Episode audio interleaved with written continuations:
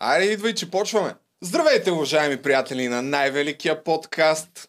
След изключително скучното студио на БНТ, Тити Папазов директно идва от националната телевизия в най-доброто отразяване на европейско първенство, заедно с Камена Липиев Кедра, който... Де-факто Кедра ще прави разлика, аз съм същия от личното студио. Който съм сигурен, че има топли чувства към отразяването на БНТ. Естествено, че са ми топли чувствата. Хората, които го правят, са ми приятели. Коментираше Любо Нешев, с когото правим заедно български баскетбол. Много е хубаво да не си спреш звука. Това е...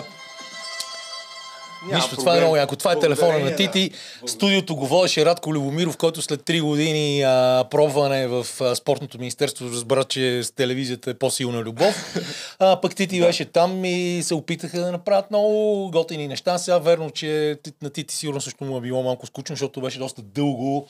Чакаха се живи връзки, но това са рисковете на живото предаване. Пък и когато си падна 114 на 87, винаги настроението е малко в по-негативен план. Само извинявай, прекъсвам те, за да напомня на зрителите, че ние имаме двама кореспонденти там. Ще видите малко по-късно отказ от 5-звездното настаняване на нашите хора. Оказа се, преди малко разбрах, че оператора не отишъл на матча, защото монтирал кадрите от пътуването. А иначе имаха билети за последния ред. Репортера излезе с очите. Така че... И то всъщност вие дори не успяхте да ги акредитирате, а ги командирохте и купихте билети. Те са като буквално жестоко, като пътници, като хора от... Пепи Бакърджиев беше... акредитация? Ами, защото късно се сети Любомай. Защото спонтанно реших, че ще отразявам въобще цялото това нещо. Иначе... Пепи Бакърджиев беше намерил вчера някакъв много готин бар. Видях му един пост във Фейсбук. В Грузия се носи в щата Джорджия, някакъв страшен джаз, брас, музиканти и трябва да ти кажа, че със сигурност си заслужава да си в Грузия. В този момент може да им завиждаме на твоите хора. Ами добре, дай, аз нямам някакъв определен ред, но ти като казваш да им завиждаме, нека да видим какво е монтирал. Няма да го пускаме цялото, защото той е 9 часа. Той си монтирал влог, нашето момче, Веню. Няма проблем, той е на 19 години. Те тръгнаха на 30 август и пътуваха през с автобус до Истанбул и оттам с самолети, защото е 2 пъти по-евтино.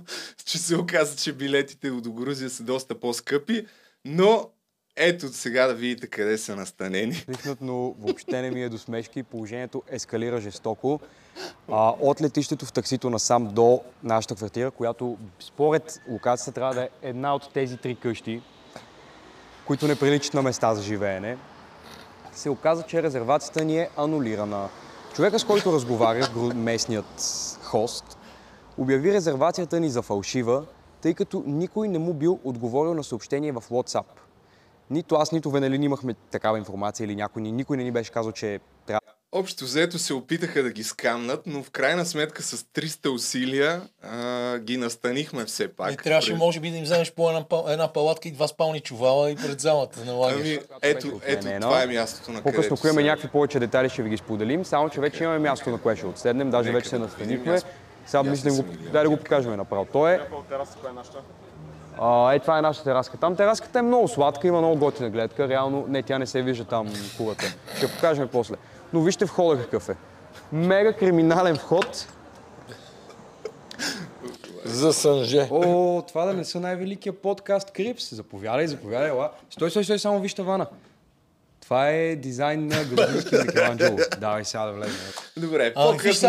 На предишното европейско първенство по баскетбол, на което участва българския национален отбор и пак беше тренер Росен Бърчовски. Преди 11 години в Клайпеда, Литва. Ние с Кремена Младенова, Мария Мицова и Хари Латифян спяхме в един хостел, като мъжката и женската стая бяха разделени само от една завеска. И въпреки това беше супер готино, защото жената, която бачкаше там, въртеше го този хостел, сутринта идваше с една кошница с закуска. Всяка сутрин. Казяйката идваше рано, звенска кипа и... Вечерта дръпахте ли завесата? Ами, да ти кажа не. По-скоро не опусках. Ти и Хари, Мицова и Кремена, мисля, че бяха. Имаше вариант да се смеете всяка вечер. Ние много се смяхме, на мен това първенство. Не смяхте, да се смеете. Не да се смеете. Вие двамата не сте ли доказани такива моногамни типове? Аз говоря за тях, не за мен, ясно. Аз имам 30 години с една жена. Легендарно пътуване, аз. Докъде? 98 година Чикаго, финалите в Чикаго. И загуба, изненадваща на майка, и отиваме с Миляна Велева. Нямам вече хотел.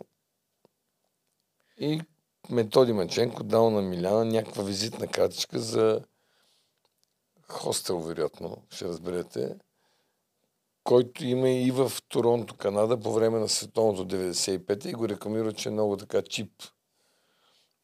И той се оказа повече от чип. Не, бе, той не се оказа повече от чип, той се оказа, че на първи и втори етаж е едно заведение, което трябва вие да познаете какво е. Влизам аз, скачвам се, на третия етаж отварям стаята, 8 легла, сам самичък, естествено. В този част на деня, може и по-късно... После се запълни. Това е величествена история с 98 година, защото тя... Това са на финала, последния Чикаго, Юта, 4-2.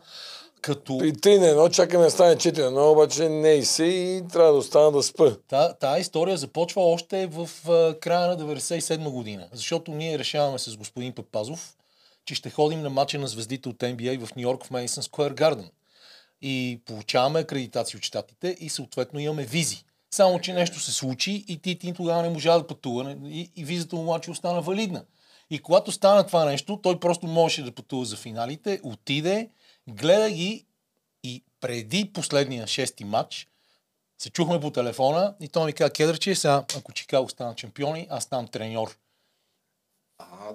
Сериозно? Това е величествена история. Сериозно. Това е така, започна всичко. Обаче, той беше президент тогава. Се оказа, че като слезахме надолу, тогава не знаех една дума английски, на първите и два етажа е такова едно заведение, където Миляна каза ми: "Ти си дошъл на местото." Да.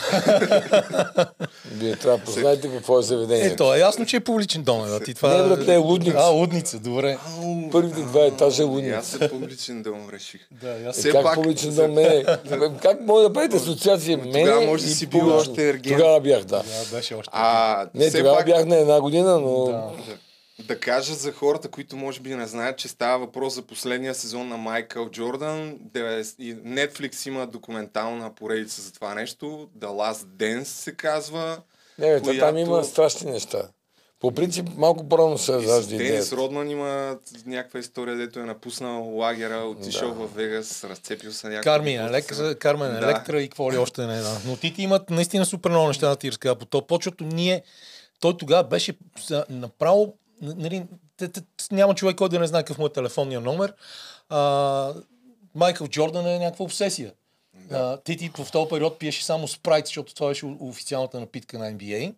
И заедно бяхме 97 година на така наречения Макдоналдс Open в Париж, когато Чикаго Булс дойдоха и играха и спечелиха този турнир.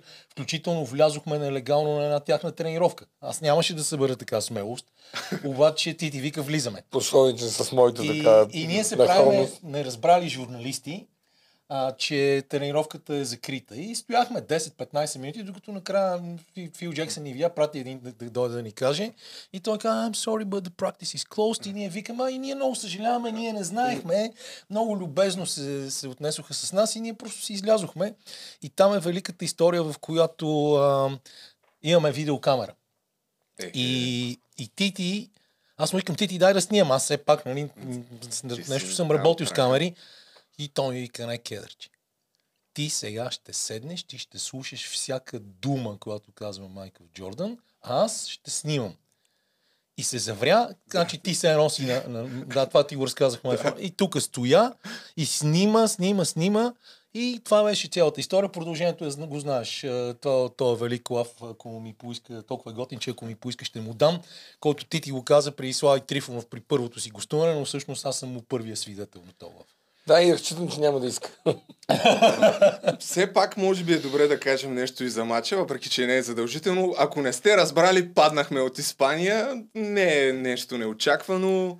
С 27 точки, ако не се лъжа. Ето тук... Само с 5 точки загубихме второто по време. Но второто по време особено имаше едно изключително включване на Павлини. Това избухване там с тези тройки. Това беше нещо, което наистина само играчи от много висока класа могат да направят. Това е едно от положителните неща от този матч, че сега ще влезе, предполагам, с по-голямо самочувствие в следващите матчове. Не, аз се надявам в следващите матчове, в следващия матч да надградиме малко и там ще минава тайфуна. И следващите три мача накрая да бъдат... Реалността ли е така, че ние, присъствайки на това европейско първенство, ние сме си надскочили малко ръст. Телефона? Защото отбора на Латвия, когато ние предсакахме и той не отиде на европейско първенство, само преди 6 дни, 7, всъщност точно преди една седмица, направи отбора на Турция на Мусака. 111 и 11 на Кьопо, защото трябва да е турско, на Иман Байлда. 111 на 85 ги биха и направо им отвориха черепите там. Аз го гледах този мач с Гергана Брънзова в Бургас. Тя ми вика, те ще бият турците. Аз си викам, няма никакъв шанс. Тези латвийци в пълния си състав, мястото има на това европейско първенство със сигурност в 16, в 8 на финалите. Тук ще пусна един от малкото материали, които имаме. Нашия репортер Марто се оказа, че е намерил латвиец фен, който е бил на нашия матч с Грузия, който по мое мнение така прави нещо, което беше лесно за виждане и отбелязва най-сериозния проблем, надявам се да не съм прав, който евентуално ще имаме на европейското. Здравейте, приятели, отново. Тук съм с Chris from Riga, from Latvia. Nice to meet you, man. Here, great to talk to our camera. So, man, did you saw the first game? I saw the first game, yeah. What did you think about it? Гледахте ли матча? Did you like it? I didn't, man. Bulgaria looked like a bunch of dads from Sunday League. I don't know, it was bad. България изглеждаше като сбирщи на татковци от неделната лига в щатите. But I think the American player, he was really bad, he was making so many mistakes. Тук ще спра и ще ви питам вас, защото и ти да поговори малко, защото той е човека, благодарение на който Ди Бост играе за България. Така ли? Направо ще пусна и на... избора на Любо Минчев.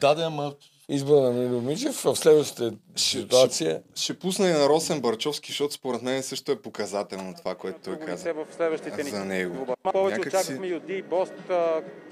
Какво е неговото състояние? Още видяхме и в мача с Румъния. Не беше на 100% на това, което сме виждали и с Латвия и предишни мачове. И вие очаквахте повече, и отбора, и аз очаквам повече. Но при нарушена подготовка това трудно се получава. Надявам се по време на първенството да влиза във форма, защото ще ни е много трудно без него. А ако не може да играе добре, ще търсиме други пътища. Имаме достатъчно много играчи, независимо от един човек, но той е голям фактор. Възможно ли е всъщност мотивацията на Ди Бос да е сериозният проблем? Достатъчно мотивиран? Не. Той е много мотивиран. Проблемът е, че съпътстващи фактори в подготовката му повлияха. Той с изтекал договор като ангажимент към национален отбор. Той лично пожела да играе за национален отбор.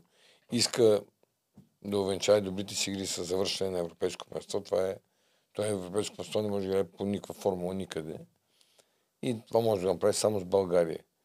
И много искаше, много лесно му се получаваше в годините, но в годините бяха такива двойни мачове в рамките на 3 дена. В добро състояние идваш, изиграваш малко емоция, разтоварване. Европейското първенство изисква друг вид подготовка, която при него беше катастрофална. А отбора, ти слушахте по БНТ това, което каза, че за разлика от 2011 и да речем и 2009 е имало много по-сериозна подготовка на състава. 2005 и 2011. Там Люби сбърка, че последните 3 първенства води Росен. Не, 2005 е той, 2009 е Пин и 2011 пак Росен. Росен е с това верил. Той е свикнал. Баща му беше много взискателен. Бог да го прости.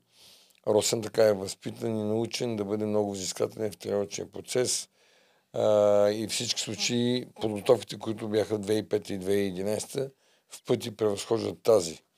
Времената се промениха, динамиката на транспорта се промени. Вече не може да се работи при такива натоварвания, каквито бяха тогава. Но във всички случаи това, че отбора беше в много кратък период заедно, имате преди това, че те до 18-ти е първата тренировка, в която отборът са заедно. Това е недопустимо. Влияе.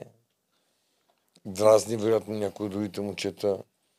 Ние, това, което сбъркахме сега всички, управителен съвет, федерацията, е, че обсебени от добрата игра на Дибос, не се застраховахме и за това състезание.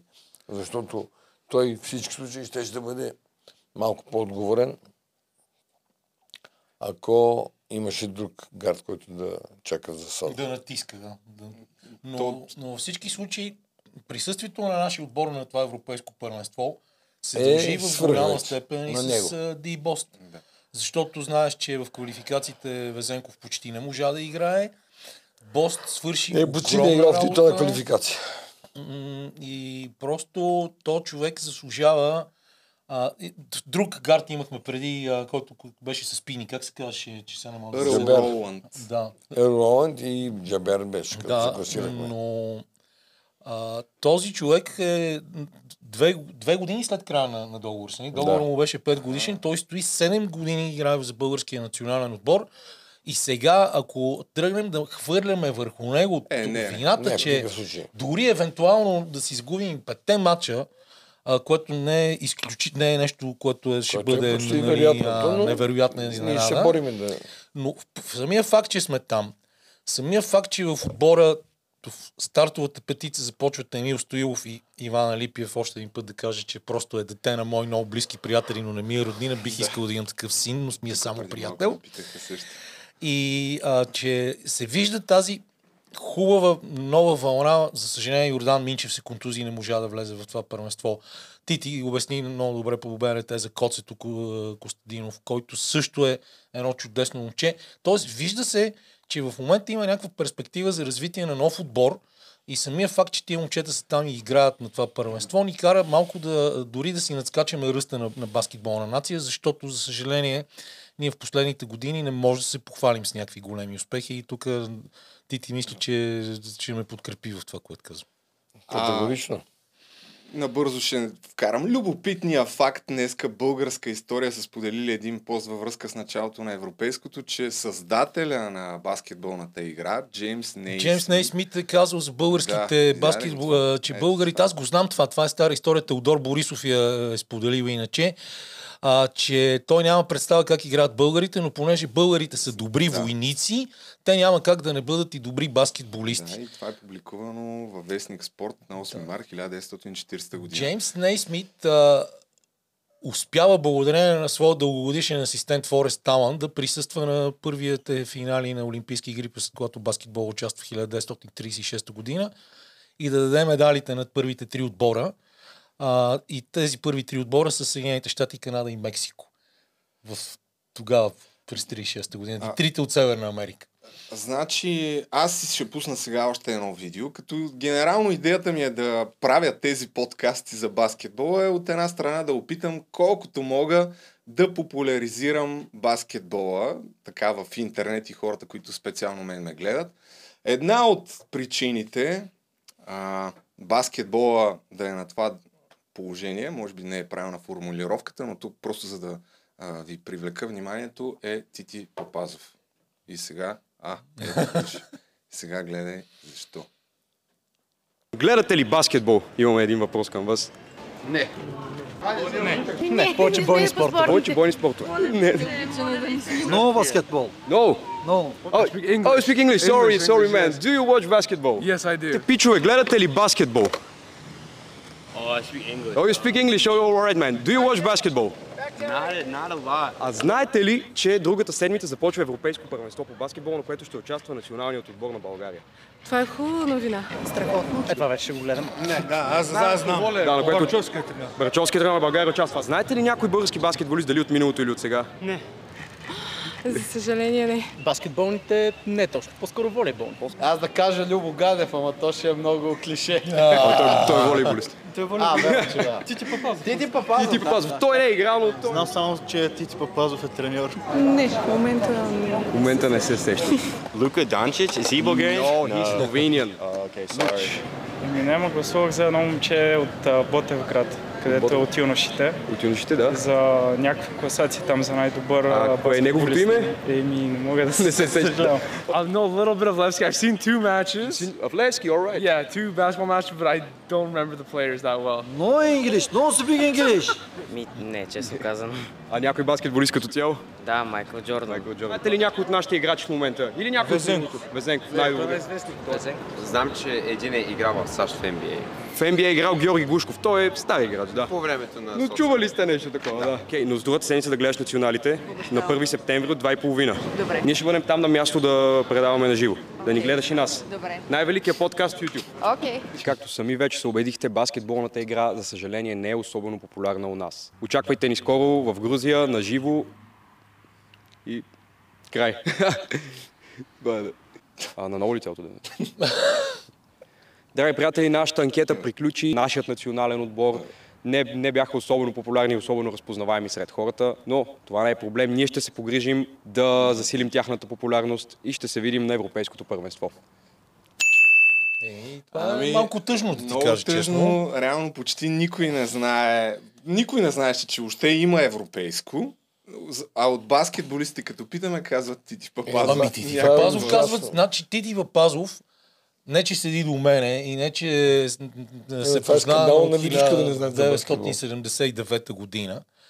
Обаче в последните години човека, който кара хората да говорят за баскетбол, точно Тити Папазов. Колкото и странно и парадоксално по някакъв начин да бъде това, но Тити Папазов е причината да се говори за баскетбол. И много е тъжно, че не знаят всички тези имена, които ние изброихме. Сигурно не знаят, че отбора на Академик е първия финалист в така наречената сега Евролига. Тогава турнир за Купата на европейските шампиони. То в продължение на 2 сезона играят срещу отбор от Рига и губят от тях. Никой сигурно не знае, че женски отбор на Славия е носител на Купата на европейските шампионки, че отбора на Левски е носител на Купата на европейските шампионки и на Купа Ронкети, както и Марица от Пловдив и така нататък и така нататък, но тия, или че жените ни имат 2 медала от Олимпийски игри през 76-та и 80-та година. И това е срамно за всички и много хубаво, че ти като биш баскетболист се хващаш да ги правиш тия неща и дръзнахте да ги изпратите тия момчета в Грузия, защото те, както си говорихме и тогава, социалните мрежи са заместителя на телевизията и това, което правите в YouTube, съвсем скоро ще събира доста повече неща от хората, които гледат конвенционална телевизия. Но това е наистина скандално. Просто... Аз пак съм изненадан, че поне имаше Везенков, няколко човека, където го знаеха. Да, това бяхме някаква нормална държава. Аз тук си коментирахме, че според мен той ще трябва да е супер звезда. Едно много лесно обяснение. Извинявайте, че пак узурпирам думата. И това беше нещо, което ще видите и в документалния филм на Васил Върбанов в името на Бог Ръгби. В България нещата, които са сложни, много лесно се пренебрегват. Волейбол е много лесен и прост спорт. Подобен е и футбола. Те са разбираеми за всички. В баскетбола, както и в ръгбито, има изключително много тактика, изключително много правила, които повечето хора не разбират.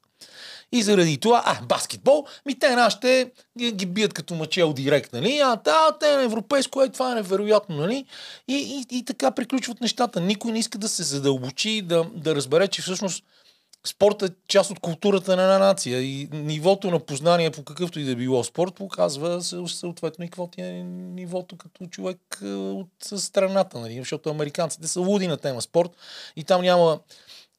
Там успешните спортисти ги носят на ръце и много от тях стават и сенатори и правят страхотен бизнес и така нататък, защото това е училище за работа в екип, за лидерство, за начин да се вадиш от трудни ситуации.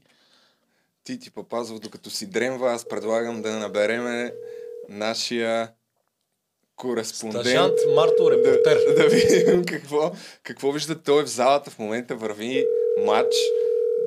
Да се надяваме, че не дигне. Почна ли другия матч? Би трябвало. Марто?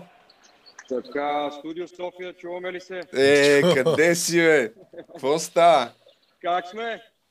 Ние сме добре. Чуваме те ние, да. Кажи, какво става там? Пусни да видим в залата, какво се случва. Сега ви показвам залата, само една секунда. Така, ние сме тук отгоре, това е втората секция. Между другото, ние нямаме достъп до долната, до първата секция. Опитахме се и там да отидеме, но понеже билетите са ни вторият. Но не ни пускат там, понеже, нали сме тук да се разколи надолу. Да. Няма хора обаче около те. Докато Марто ни показва залата, аз бързо казвам, първата четвърт беше спечелена от Черна гора с 18-14, докато във втората турците правят обрат и водят с 21-13 и общо 35-31. Така че турците вървят евентуално към спечелването на този матч. Страхотен класически коментар, благодаря за... Моля!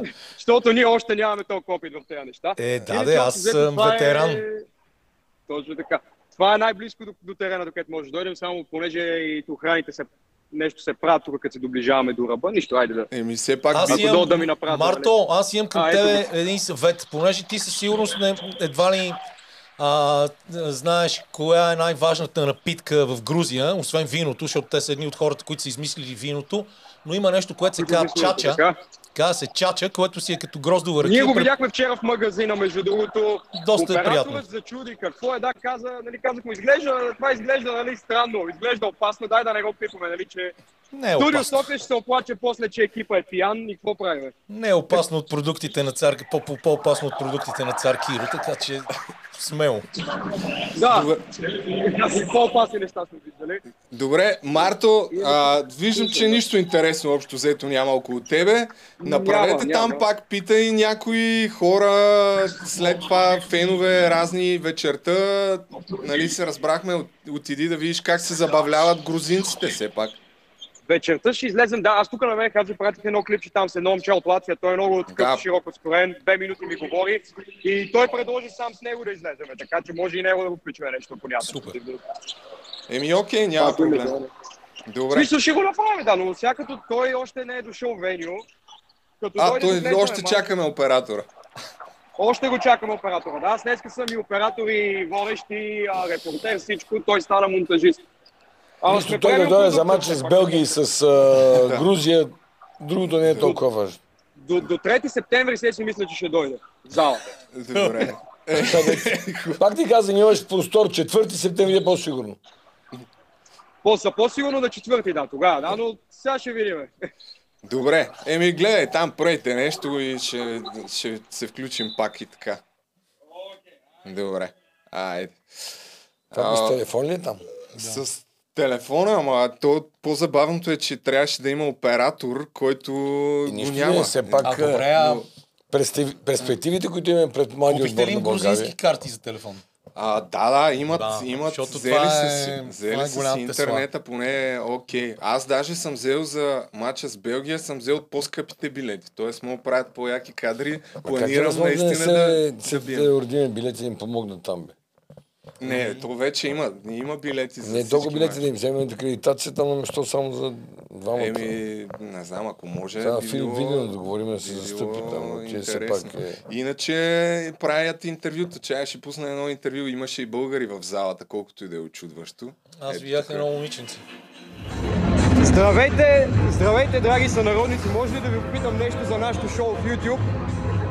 Ние сме най-великия подкаст, но понеже оператора ни го няма, той се забави. Аз сега, освен и репортер, трябва да бъда и оператор. Сега кадър е феноменален. Понеже ви видях, че сте с българско знаме, може ли да ми кажете за матча? Матча го видях, музиката харесва ли ви? Музиката е много хубава, залата е много хубава, че са так нова. Даже още си дочат за някои остатъци от ремонтните дейности. Ние сме 3, тук от среща имаше някой човека. 20 човека сме общо българи. Пак по-добре от нищо. За мача нещо да имате да кажете? Слаба защита, надяваме се следващия мач да играем по-добре. Високо резултатен мач само, че не се получи. Той просто трябва да го обърне. Той е млад играч, нормално е такива неща да се... Какво още? Вие ще гледате ли следващия мач сега? Супер, и ние сме тук. Това е, драги зрители, намерихме и нашите сънародници тук, което е добре. Оператора ни... Би трябвало да дойде оператора и последен файл, който имаме за момента. Все пак да видим какво става и в бекграунда. Ето това са коридорчетата, кафенца. Интересното е, че не пускат на първия етаж. Нашите билети са за втория етаж. Ти имаш най-евтините билети. Може да останем само на втория. Така, започва втория мач. Между Черна гора и Турция в момента обявяват съставите. това е. Няма са. Много бедно обаче и в Грузия. Аз съм ходил на матч на NBA, на Бостън преди 4 години на плейофите с Милоки.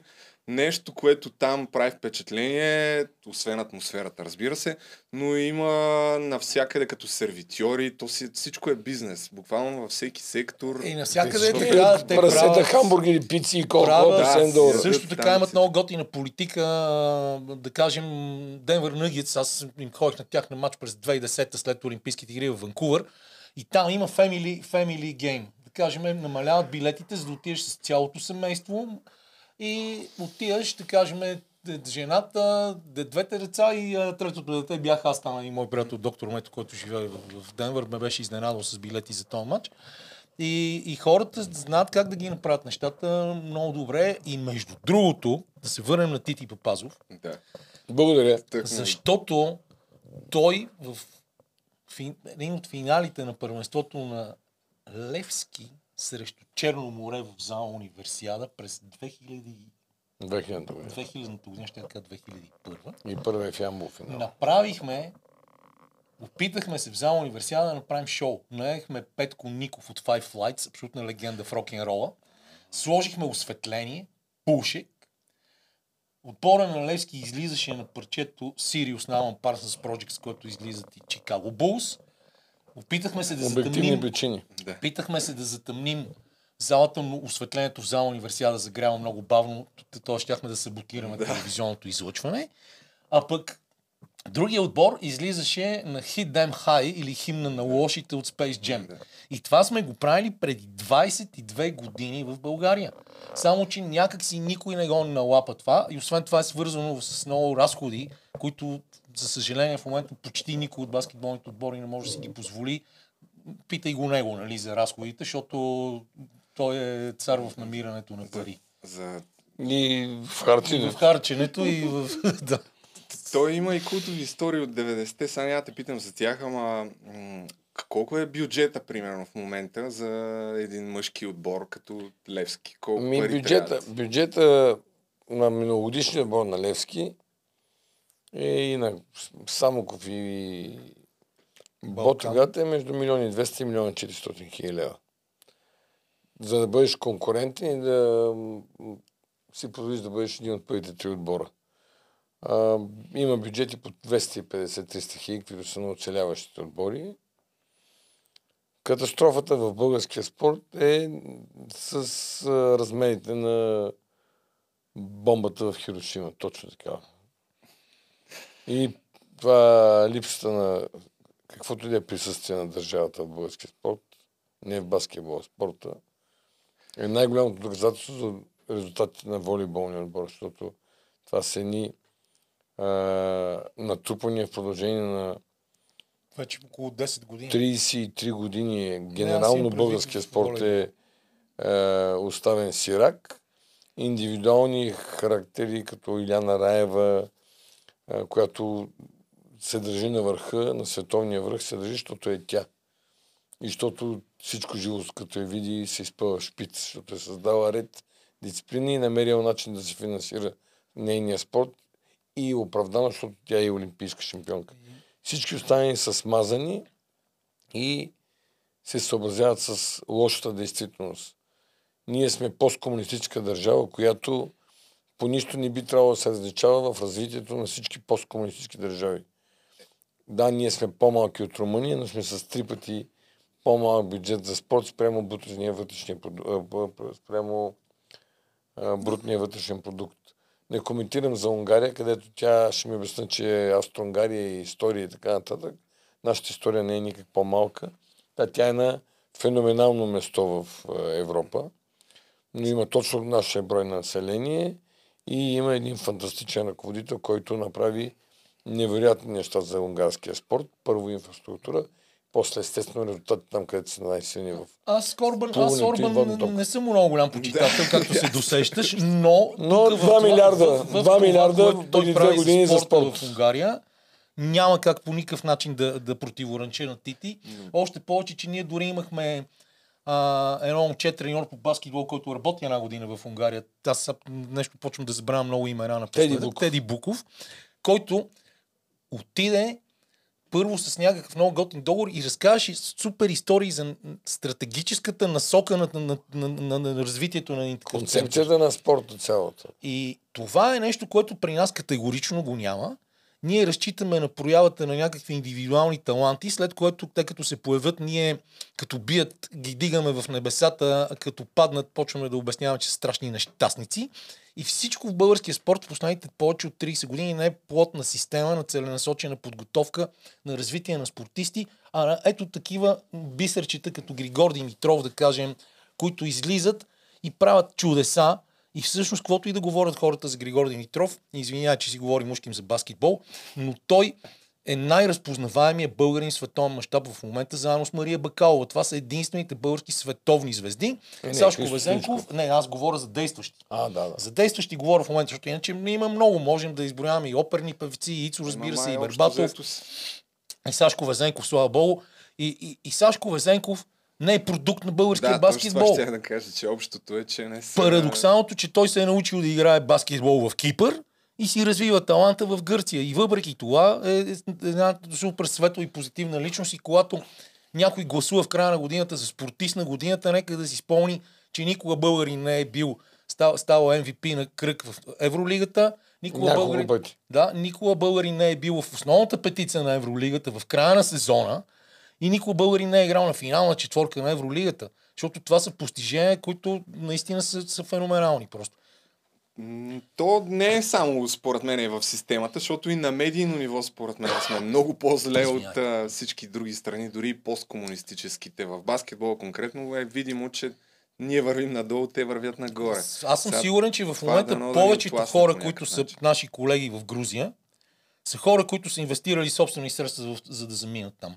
Не са ги пратили техните редакции, с изключение на Марти Гошев от БНТ, който нямаше случаи в Българската национална телевизия български национален отбор да играе на голямо първенство и да няма командирован коментатор. А сега няма... Сега коментатора Люби Нешев стои в студиото в София и им се е видяло много скъпо коментаторското място. Стандартите на Евровизия, цените на коментаторските места не са се вдигали от десетилетия. И са, да кажем, за цялото това първенство, за всичките мачове в Грузия, това коментаторско място няма да струва повече от 5-6 хиляди евро за тази първа фаза на първенството и може да дадеш всички мачове, които искаш. При положение, че програмата ти не е пълна с кой знае колко много спорт. Те, слава богу, днес ще дадат още един мач. Добре, дай да питам един такъв битов въпрос. Ти, който 2009 година е помощник треньора на Пини Гершон и бяхте на европейско. Как минава един ден на националите по баскетбол? Ето сега, примерно, имали са матч, губят, утре им е почивен ден и на трети им е втория матч с Турция, след това мисля, че сме с Черна гора, Грузия и Белгия. Може би... Точно това е програма. Какво правят баскетболистите, докато са на европейско? Мисля, че може да е интересно. Какво правят? Не правят нищо по-различно, като правят когато са на матчове в първенството на България. Сега естествено има една леко тягостна обстановка в съблекаването.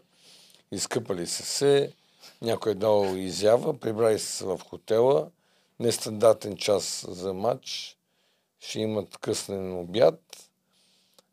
Поне са българи, ще се съберат на отделни, независимо, че този отбор е с прекрасна атмосфера. Типично български всеки ще намери причината някъде друга, но не и в него. Смятам, че Росен не е на себе си, защото той е прекалено взискателен и амбициозен. Митко Ангел ще е малко по-критичен, но ще седна да анализират с Жоро Давидов и с Васко. Нещо, като ние го знаем и без да се е случил матча. Но убеден съм, че този отбор има потенциал да излезе психологически без да е ранен от този матч. Има реалност. Сутринта говорих с Митко много рано и се надяваха. По никакъв начин не убих неговата надежда. Да победят и така за нещо в БНТ. Еми да, имат ви сега. То няма как да не искаш да победиш и да победиш. Това е първо условие да искаш. То е нереално. Ние изиграхме матч 2009 година с Латвия. 30 минути бяхме равни и две тройки на Лавринович, една с друга. Домата брата ни прекършиха, биехме Латвия и се класирахме Литва за следващата фаза. Тук най-важното е да се запази по никакъв начин този мач да не се отрази. Ние трябва да надградим. Няма да може да победим Турция. Ще бъда страшно щастлив, ако може да ме сюрпризират играчите. Но има реалности. За разлика от футбол, където 10 човека могат да се наредат в защита, вратарят да има ден, да се направим всякакви магии, градата и всичко да бъде на помощ. По-добрия в баскетбол, много трудно някога губи. Не стават изненади. И Турция, ако не се лъжа, имат 3 играчи от NBA, нали? Те имат се не само това, така че там ще мине. Имат само от NBA, имат великолепен играч в лицето на Шейн Ларкин, който е един от най-добрите играчи. Няма да имаме среща. Въпросът е, че трябва да надградиме. Радващо е, че програмата изисква да играем посредством с трите най-силни отбора. И ако успеем в тези 3 мача да не бъдем смазани психически и ментално да се запази отбора, имаме шанс да победим. От нашата черга са Белгия и... Само да пуснем групата, Никола, да видим за хората, които даже не знаят коя е групата. Това тук в ляво е Черна гора, са на място на Русия, които бяха махнати от първенството заради войната в Украина. И това не е добре, Русия са по-слаби от Черна гора. На миналото европейско, за нас не е добре, иначе... което миналото за нас, което бяхме 2011 година, биеме Грузия и Белгия, двата отбора, които отново са в нашата група. И Украина ни извъртяха, не се класирахме. Да, Украина ни извъртяха. Сега като биеме Грузия и Белгия, се класираме. Да, общо взето две победи ни трябва. Този матч в Украина беше много гаден. Мисля, аз тогава го коментирах, но аз за съжаление не съм като Тити си спомня мачове от преди 15 години, минута по минута. Аз просто си спомням, че този матч беше гаден, че тогава Майк Фрателли беше тренер на украинците. Да, точно Майк Фрателли. Имаха много силен американски гард. Саша Волков ходеше там като господар на залата, президента на федерацията им. И някак си ние тогава огънахме с този отбор, тогава не беше никак лош. И игра много хубав баскетбол. И ние се гласяхме. Ние викам, аз имах билет обратно да се прибирам от Клайпеда към София. Но се гласях, ако нашите продължат, нали, тя Василена ме смени, тя остана на следващата фаза. Аз се гласях и аз да хода в Вилнюс. Чудехме се, правихме някакви планове. Украйна ни победи в матч без значение за тях. Да. Не, че не е правилно да играят. И на този матч се държахме добре. Играхме много добър баскетбол тогава. Аз смятам, че и 2005-та вече там беше фантастично представенето. Турция с най-големите си звезди, загубихме тях с продължение. Значи Бойко Младенов тогава направи Мемет Окур на салата. Мемет Окур, който играше в Юта, мисля, че тогава в NBA. Юта, да.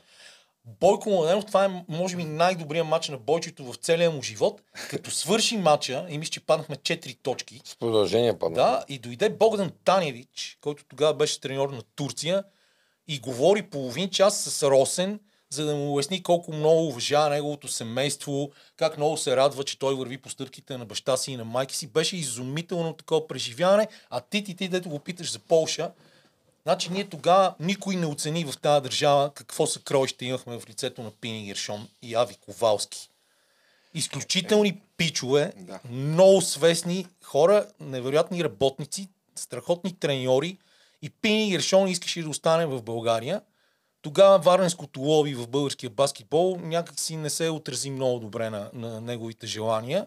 И всичко се разпадна, но Пини винаги идва с удоволствие в България, и аз дори няма да забравя, като празнувахме тук юбилея на българския баскетбол, как Тити само ми се обади и каза: къде си? Вкъщи, чакай, след 5 минути идвам те взема в колата, и ме заведе да се видим с Пини. На мен всяко виждане с Пини ми е абсолютен празник. Това е изключителен човек. Грешка. Тогава се опита да се запази всичко и да се докара на сила Пешич, защото няма как да се лишиш от европейска величина, без да го замениш с друга европейска величина. Ломи Лондон, по принцип. Но сега Окур, за който говорихме, е в щаба на турския национален отбор. Ще го видиме. Както и Пешич, вероятно е с големи амбиции да стане европейски шампион и има потенциал. Въпреки него това да се случи. И всъщност този фал с Пешич в последствие, според слухове, аз не мога да бъда гарант за това, защото това са неща, които си говорим в бекстейджа. Но след като се провали това идване на Пешич, в което са замесени много хора в българския баскетбол, някои от тях вече не са в него, мисля, че този неуспешен трансфер на Пешич подейства изключително... Той само по себе си не е неуспешен, но той нито за момент не стана треньор. Той не се ангажира. Той беше доведен, за да може да се замаже голямото изстрано лайно. Но цялата тази ситуация доведе после до леко отмъстително отношение на Пешич към Алекс Везенков или Саша Везенков, както му казват повечето хора, по време на престола в Барселона. Да, той там... Не, там по-скоро е влиянието или лошото отношение към Оливер, неговия помощник, да. Човек, на който той много държи. Дойде в Лукол и според Пешич не се отнесаха много подобаващо. Смениха го на бързичко. Едва са 4-5 мача в Европа. Не смятам, че имаше вина момчето, но така, знаете, съдбата е little bit. Вие мислите ли да ходите на европейското тук до края на Тити? Знам, че... Аз съм си купил самолетни билети само за последните 5 дни за Берлин. Ще пътувам на 12 и ще надявам се да гледам четвъртфиналите, полуфиналите и финала. Това ми е единствената опция, защото просто предишната седмица не мога да отида за осмина финалите. Няма как да комбинирам нещата. Не съм ходил много отдавна на голямо баскетболно първенство. От 6 години от Рио не съм ходил на голямо първенство. И много ми се ходи. Берлин ми е любим град. Имам много близки приятели там, където мога да отседна. Там ще бъде друг наш приятел Стьопата. Няма как това първенство да завърши, ако не кацна в залата на Берлин. Просто, а пък ти такъв... Аз съм просто обективен и знам, че България няма да стане шампион на това първенство. Затова имам своя фаворит. Който е Сърбия, според мен. Не, имам много по-голям фаворит, който е свързан лично с моето семейство и се казва отбора на Гърция. Да. Треньор на отбора е господин Итудис. Днеска му пратих за дълъг анализ какво представлява Мартин Хорозов. Скаутинг. Направих скаутинг на Мартин Хорозов, който свири утре матча. Той Мартин Хорозов свири утре матча на Хърватска Гърция. И тъй като мисля, че единица мярка за професионализъм в своята работа се казва Димитри Сотилис, дори този детал каза, искам да ми кажеш детайли за съдейството на Мартин Хорозов. И аз съм му и дал детайлите. Най-важното да гледа внимателно, да не реагира много. Да, не трябва да реагира въобще. Трябва да реагира. Мартин има вече много самочувствие, ще му го нахрани веднага. Да, ти каза в студиото на БНТ за отношението на гръцките баскетболисти към Везенков, нашия състезател, но може да кажеш за гръцкия отбор, където играе Джанис Антетокумпо, как точно. Не само той игра, още двама негови брати. Не знам днес да видим, защото Костас е с Лукас. И с Лукас и другия Антетокумпо. Да. Те са, мисля, че са трима или четирима брати. Те са по принцип Траян. Те са четирима брати. Те са петима брати. Всичките са някакви. Не, единия дисководеш. Значи петима братия, най-големия е роден 1988 година, който е роден, единствен, който е роден в Лагос, в Нигерия. Той е играл в футбол и е диджей, както казват. Да, другите четиримата са баскетболисти, те са родени в Гърция и те са абсолютно съкровище за гръцкия баскетбол. Да. Късмет, там са родени, почват да продават очила на плажа и стига до тук. Това е, казвам ви, бях миналата седмица в Сърбия, не че не съм го гледал и преди. На живо това изглежда нещо невероятно. Аз го гледах на плейофа точно от Бостън, Милоки 2018 година. Искам само да ти кажа, че преди 3 години дъщеря ми каза, че би се оженила за Янис. Тя е права. За съжаление, аз нямам дъщеря, няма как да се ожени за него, но ви гарантирам, че ако Костас Лукас и Калатис играят това, което могат, те са едни от най-добрите гардове в света и високи играч на отбора на Гърция се е възстановил и играе, защото трябва да имат височина, този отбор има огромни шансове. Най-интересното е, че поне 5 отбора могат да станат шампиони и със сигурност Испания не е между тях, за съжаление, на преди няколко дена на световните квалификации. Словения, Сърбия, Гърция, Франция и кой още? Кой е петия? Аз просто се опитвам да ги преброя, не мога сега да се сетя. Сега ще си пусна... Само да ти кажа, че Германия преди... Германия направи Словения и разплеска. Ами Литва, как? Литва, естествено. Литва.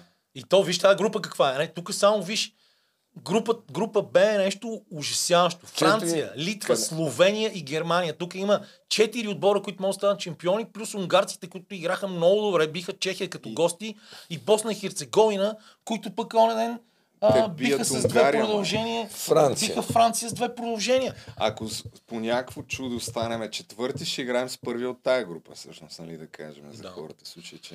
И би било много приятно. И някакси по-лесно изглежда, много по-лесно изглежда групата на Сърбия и групата на Гърция. Защото Италия са приятен отбор, но не са кой знае какво. Хърватите са в Милано. Да. Хърватите много се лутат напоследък. Нещо не знам точно какво. Дайте една бърза прогноза за полуфинали, да видим дали ще познаете. Не знам да ти кажа. Не знам как се кръстосат. Борите по Снико. Ето ги бе. Не. Ама махни това. Значи тази група нашата, нищо чудно да бъде спечелена, може да бъде спечелена и от Испания, и от Турция. Но според мен те, дори ако стигнат до полуфиналите, няма да стигнат до полуфиналите. Според мен в нашата група няма полуфиналист в нашата група. И така, чисто като някакво такова сърдечно на четвърт финали, според мен ще отидат и 4-те отбора от групата в Кьолн, плюс Гърция от група С и плюс Сърбия и що да не заложим една изненада като Финландия, които в последните години играят страхотен баскетбол. А Израел. Създател на Израел казва, че искат да медал, той малко се е превъзбудил, но аз ще кажа, че Франция, Литва, Словения, Гърция и Сърбия, 4 от тези 5 отбора ще бъдат на полуфинал. За да отида, да ги гледам, много искам, казвам ви честно. Димитри Ситудис, залата в Берлин му носи късмет през 2016 година. Той... Не така беше? 16. БНТ ще дават всичките наши мачове, нали? Всичките наши ще дават, аз не знам точно какво ще дават, не съм се чувал с Любо. В канал 1 бяхме толкова време. Последния път, когато си писах с твоя Даш Любо, само в неделя. Беше за да го поздравя по случай новородения му син съвсем наскоро. Ако е негов. И оттам нататък дори не съм ги питал каква им е програмата. Но баскетбол, т.е. европейското първенство може да се гледа по много начини и би било много добре, колкото се може повече мачове да дадат. Има трика с така наречените трасета, които струват пари. И в ситуация, в която трябва да се правят икономии, е много хубаво, че днес има 2 мача, които ще се дават по БНТ. И аз бих заложил на това поне 2 мача всеки ден, но зависи дали са си осигурили разходите, защото това винаги е било много голям проблем. Всичките години, когато сме работили, там сме убивали. Тук има само един репортер, какви разходи толкова... Затова така наречено трасе. Сателитното трасе струва еди колко си пари, само че ако повече страни дават тези мачове, разходите за трасетата се намаляват и ти трябва, като правиш програмата, да видиш кои са хитовете и съответно да заложиш на тия мачове, които ще дават на повече страни. Аз ще пробвам да крадна някакви кадри тук от БНТ, да видим дали ще ги купирайтнат. Краднете, само да ви помоля нещо. Днеска все пак съм си платил най-скъпия билет в историята. Да, ти си платил най-скъпия билет за футболен матч. 125 000 лева. Казах, че днеска за да отида на матча трябва да съм си изпълнил ангажимента. И затова... Ако искате да приключваме, разбира се. Хубаво е все пак, че... За съжаление, на 56 години все още никога не знае кой е Амбряш. Аз знам, дядо ми едно време ми каза. По принцип, Донен ляв педал. Знам, че е Амбряш. Подарявам ти, ти може би не знаеш, но преди 10 години аз правих списания Джамборе. Последния брой, с който преустанови съществуването си, беше с тебе на кулицата. Най-нормално да свърши. 2012 година. По принцип, това е една снимка, според мен, от един календар, който направихме. И тя дори е обърната, флипната е лявото ти око, тук е дясно. Христо Ботев това. Не, това не е стимул, това нещо е... Не, от интернет, ние нямахме пари за фотограф тогава, така че... Ама с това се изчерпва. Има интервю. Има интервю, как идвах тогава идвах... верно, то е много тъпо интервюто. Нормално, като съм го давал аз. Но беше най-големият ти професионален успех и ти беше отговорил великолепната шестица, това предаване по телевизия. 2008 е това, шестицата. Да, интервюто е 2012. Това е най-смислено нещо, с което... Не знаеш, че това е случая, в който ние юни месец 2008 година се пренесохме за първи може би последен път в живота ни в собствен апартамент с жена ми. И аз пътувам в автобус 94, нещо си чилвам вътре, звъни ми телефона и буф Боряна. Жена ми, аз викам, какво става? Тя, прибирай се, къде си? Аз викам, в 94, какво става? Прибирай се, вкъщи има наводнение. И аз викам, какво наводнение? Ти удари си, ние сега се нанесохме. Тя вика, твоят приятел от един час плаче по телевизията. Абе, вие знаете, че има сайт плач с моя снимка. Я виж къде намери го. Трябва да вземеш авторски права. Да, бе, ще ги осъдим 54 хиляди последователи. Къде мога да това? Не, сайт, ти ги бъркаш. Това явно е Facebook страница. Откъде да знам? Вчера ми казах. Добре. Бях младеж с много пари и други интереси. Общо взето, много тъпо интервю. Как визираш от тъпи въпроси и тъпи отговори? И въпроси, отговорите са, не ме занимай с глупости, аре по-бързо напусни. Благодаря ви все пак, че дойдохте. Аз, даже Бойко Младенов, малко по-рано го споменахме, и той ще дойде, а сега бил в чужбина на почивка. Така че е супер. Ей, чакай бе, имам 100 въпроса. 100 въпроса. Някой друг път... Това от комедството ли беше? Да. Някой друг път може да дойдеш пак, както с него имам тук една книга, никой друг не го е правил, в която накрая се пише някакво послание, ама да дойдеш за час и половина. Да, не, ние сега бяхме частно, няма значение. Да, ама основно заради тебе някакви истории. Въпросът отбора загрява. Чакайте, да. Тръгвайте. Все пак, като имаш повече отбори, да се ангажираш. Тръгвайте. Благодаря за... За другия път, че сме намерили плач. Така.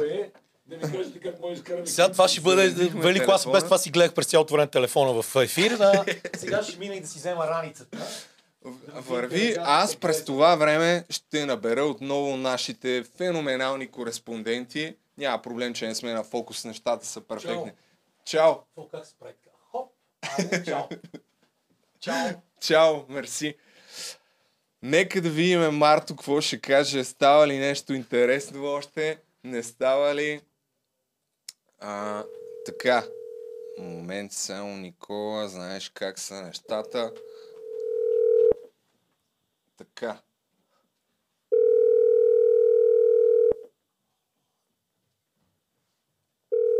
Пиеме кафенце.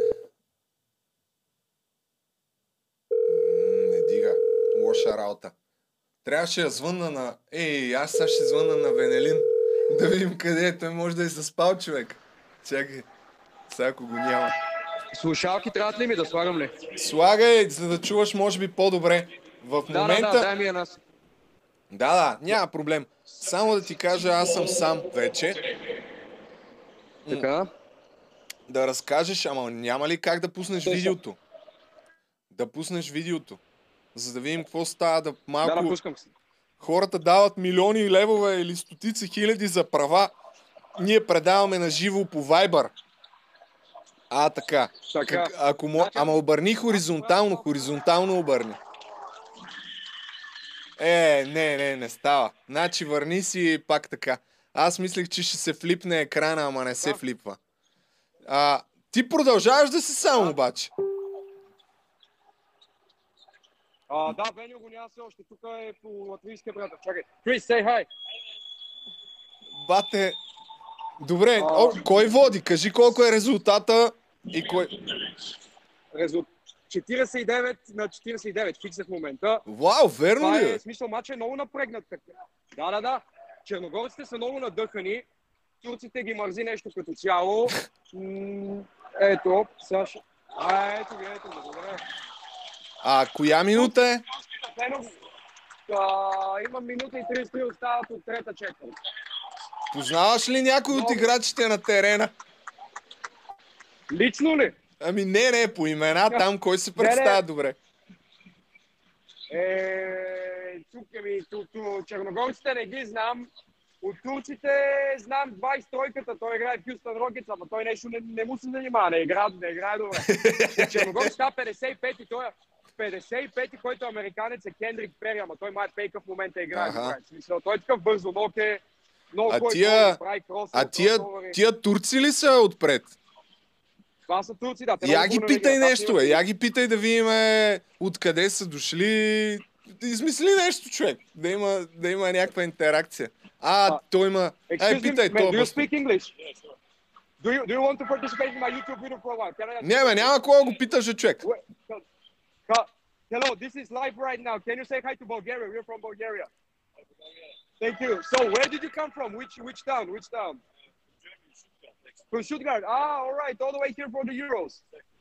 Okay, what do you expect from your team? They're not performing so well right now, aren't they?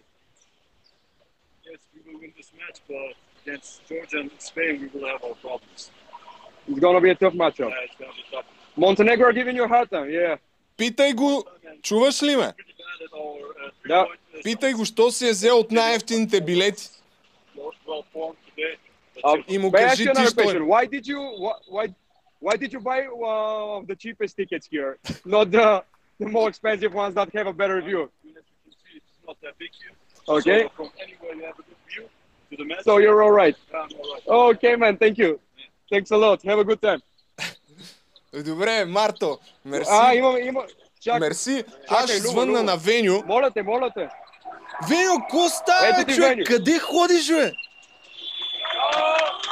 Кажи, кажи, братле, че днеска трябва да съм аз и оператор и репортер. Давай, давай. Защо идваш чак сега, бе, човек? Ма защо идваш сега, бе? Той матчът свърши, ние след малко трябва да си ходим, бе. Веньо! Тия билети да не са без пари, бе, момче! Питай го защо идва... Питай го защо идва чак сега и какви са му били логистичните проблеми.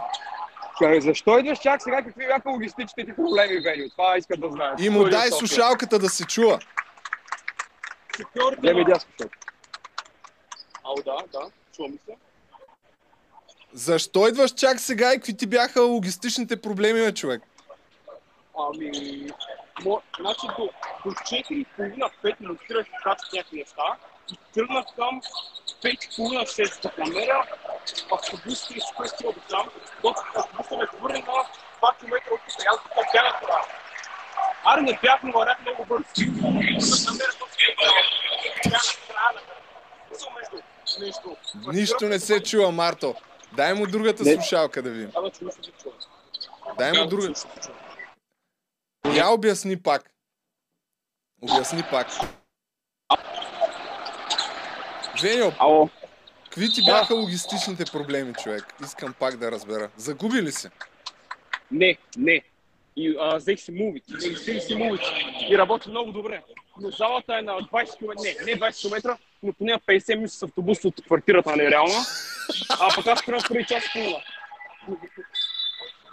Верно ли е на 50 минути, бе? Тя е ужасно далеч, тя е в края града. Майко, добре, хубаво, добре. После, аре да имате батерия, снимайте там някакви фенове, нещо, правите каквото ще правите. А, залата е в края на града, не е квартирата, нали? Залата, да. Добре. Ами не е точно в края града, но залата е, в смисъл, квартирата е в центъра горе-долу, нали, малко това се говори в центъра. Съответно залата е на 40 спирки, 40 някои спирки ги броих. Значи предлагам да направите едно видео до тоалетната, да видим как изглеждат тоалетните на залата. Това са важните неща. Ама после. Добре, за сега това е. Благодаря ти. Благодаря ти, благодаря ви за включването, както виждате. Спирам. Колко е резултата последно и приключваме? 53-51, трета, четвърта, току-що приключи, Турция води 53-51. Добре, мерси, айде. Айде, чуваме се. Така. Както виждате, уважаеми приятели, най-великите кореспонденти на най-великия подкаст работят усърдно. Веню се загубил, не може да намери залата.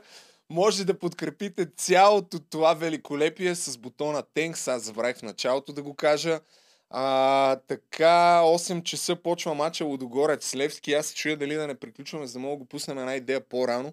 Не, че иначе ще се избият хората да гледат, но нека все пак да уважиме Венелин, оператора, който, за да не снима нищо от днеска, монтирал човека тяхното пътуване. Нека да видим. Приятели, Аз съм Мартин, намираме се тази вечер на Централна автогара в София, където специалната делегация на най-великия подкаст в лицето на мен и на Венелин зад камера. Пусни ме отясно и аз да се виждам. Започва своето пътешествие към грузинската столица Тбилиси за европейското първенство по баскетбол. Тъй като продигнем до много превъртаме. Човека виж си го правил анимациики. Той си прави влог. Аз му казах на режи директно просто кадрите. Той правил Капитан Андреево, така, тук Тамбул, откъдето ни предстои да хванем и полет до Грузия, но това са просто подобности. Успях цящи. Добре, разказахме какво е нам предстои. Ето го. За 6 евро. Най-големия, я да видим какво става сега. От успешната си мисия да си вземе снак. Това ми отдалха за 6 евро. 6 евро! За 6 евро. За 6 евро, което... Ама ти в лирим ги даде ли в евро? Моля? В лирим ги даде, ние нямаме евро. Сима от 10 евро. Аха. И го дадох реално. Те за опитаха да ми вземат 10 евро, да ми кажат да ми бъдат точно на водея в копа, че ми казах не. Как 6 евро за кола и Харибо е, човек? Ох, не мога. Добре, нека да видим как им изглежда стаята все пак. Тия отзад крадат някакво бебе, гледай, забелязваш ли? Ето как крадат бебе. Въобще не ми е до смешки. Колко? Защото спряхме в началото, спряхме тук. Нека мега да криминален ход и да приключваме. О, това да не са най-великият подкаст Крипс. Заповядай, заповядай, ела. Стой, само виж тавана. Това е дизайн на грузинския Микеланджело. Давай сега да влеземе вътре. Здравейте, приятели. Това е нашата барлога тук. Официалната ни барлога, след като нещата се объркаха веднъж. Елате да ви разведем. Така, тук се забърква магията. Това е на моя домашен, на моя оператор барлогата, неговото местенце. Много добре, какво? Перфектно. Той спи на диван, нали? Мисля, че му е достатъчно на момчето. Сега има близък достъп до телевизора, до хладилника. Елате да видите с сериозния бюджет, който продукцията ни отпусна. Успяхме да си заредим солидно количество провизии. Това е... коментар за Любо, нали? Защото ако умрем от глад, тук не знам кой ще ти запише. Защо държите хляба в хладилника? Вие хляба в хладилника ли го държите? И ти, Никола, ти къде? Не, и аз. Вие пишете в коментарите къде си държите хляба в хладилника или извън хладилника. Аз съм тим извън хладилника. За влогове от Грузия, както и да е. Давайте насам. Това тук е спалнята или мастер бедрум, както се казва. Това е за водещия, нали? За звездата на шоуто, лицето пред камерата. Хубаво легло, приятна постела си имам, цял гардероб.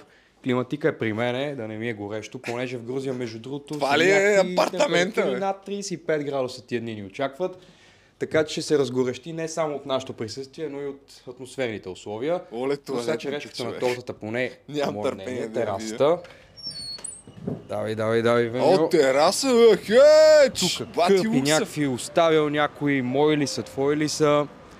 Така, ние тук сме на нещо като Холивуд булевард, само че в Тбилиси. Имаме барчета, приятна атмосфера, музичка ни... Какво е това, Марко?